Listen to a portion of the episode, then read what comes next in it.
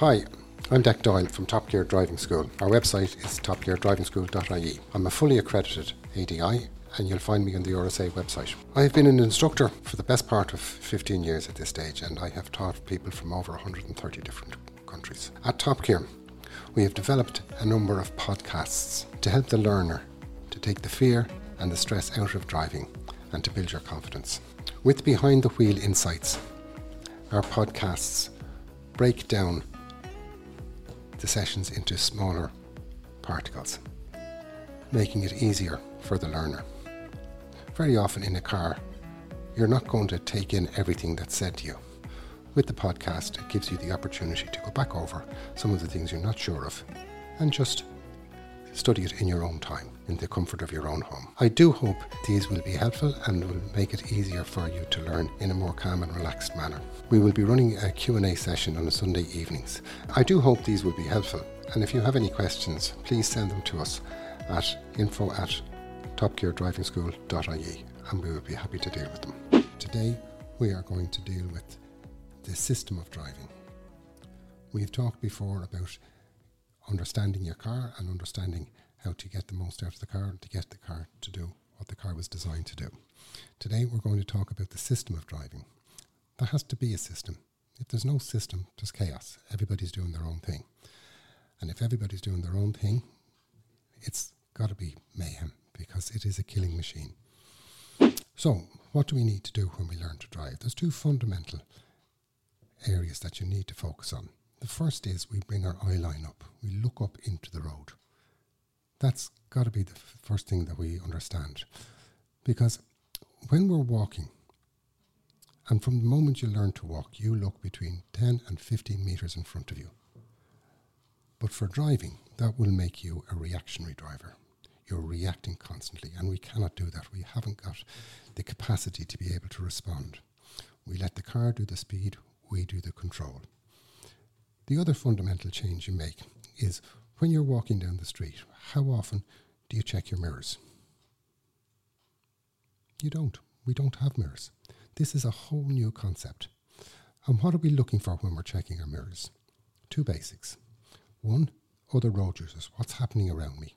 Constantly checking. Every 10 seconds, I need to check my mirrors. One, two, three. Takes you less than a half a second, a quarter of a second. So you're not distracting yourself. You're not taking your attention off the road. But I need to see what's happening around me. The other reason we check our mirrors is to position ourselves on the road. So in my right mirror, I can see the line in the middle of the road. In my left mirror, I see the curb. I see the double yellow line. I see the broken white line. I see the broken white line. I see the solid white line. I'm constantly positioning myself on the road by checking my mirrors. They're the two fundamentals we make looking up and checking our mirrors. Now, to make it easy for yourself, have you ever asked yourself why the road signs are at the height they're at? It's actually quite simple.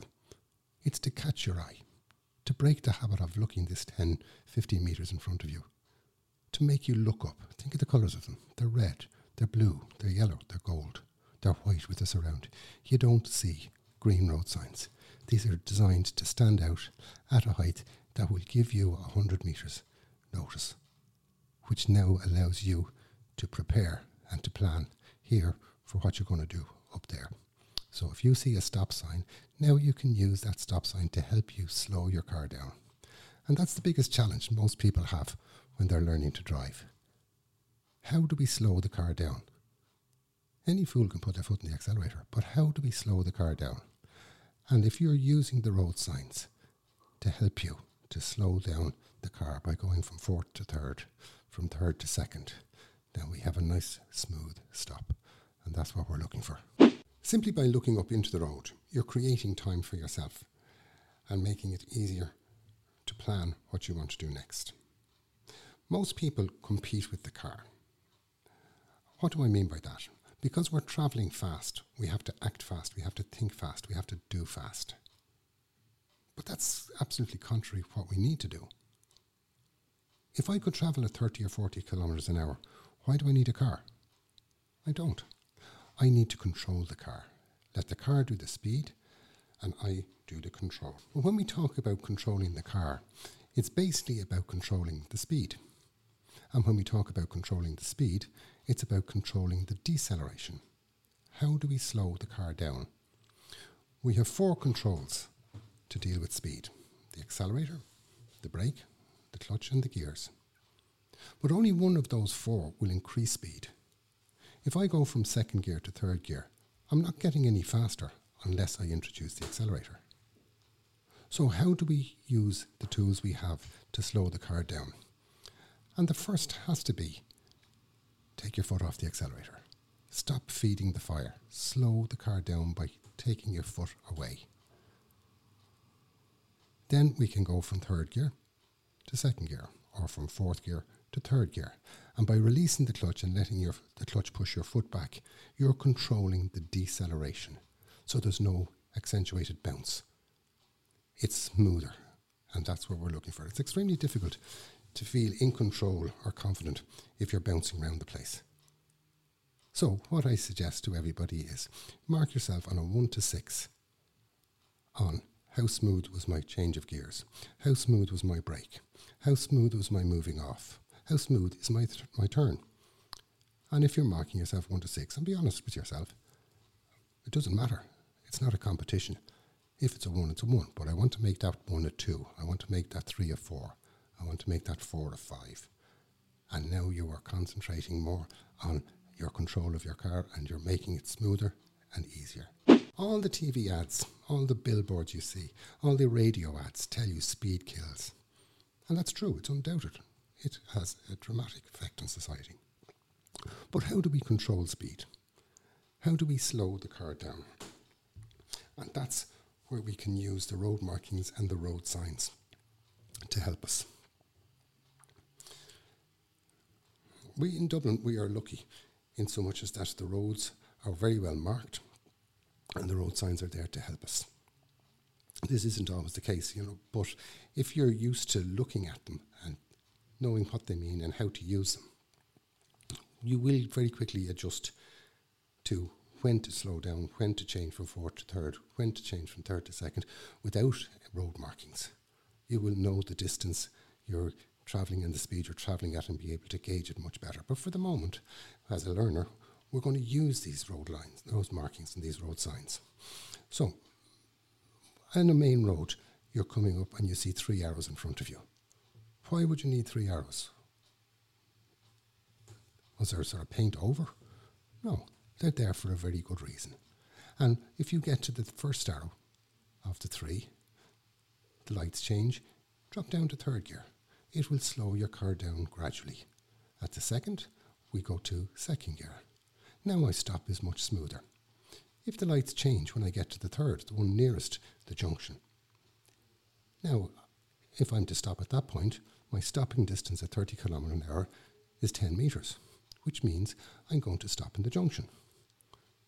Consequently, I don't stop, I keep going. If the lights are orange and I'm at that point, I'm now going to continue through the junction because I won't tie it up for everybody else. But what does this mean? It means now that the arrows aren't just for direction, they're also helping me to decelerate, to slow my car down. Now, I know you're thinking immediately, yeah, what happens if there's traffic on the road? I won't see the arrows. If you look to the side, you will see the signs. There's traffic lights ahead.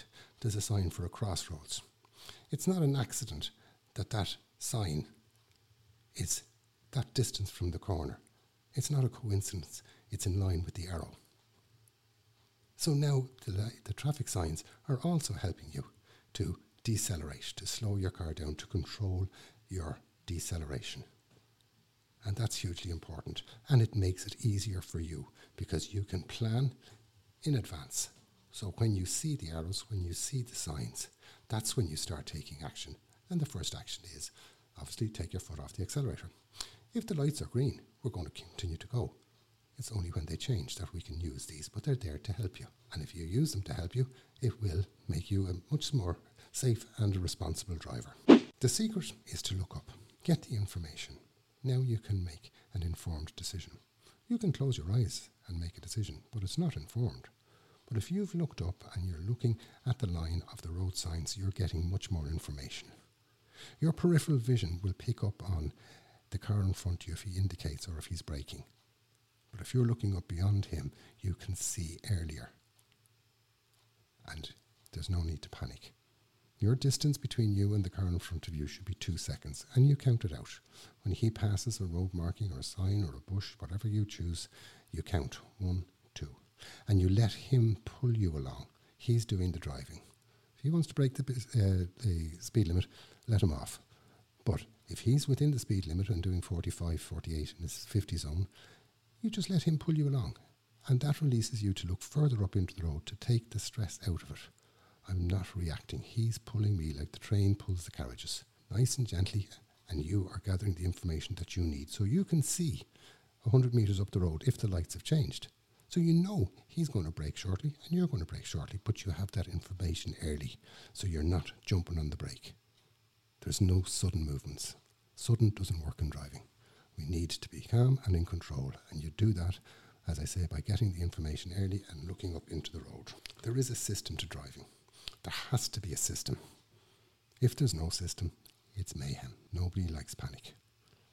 We're in control, the panic and stress goes out of it. Always remember, there is no such thing as a stupid question.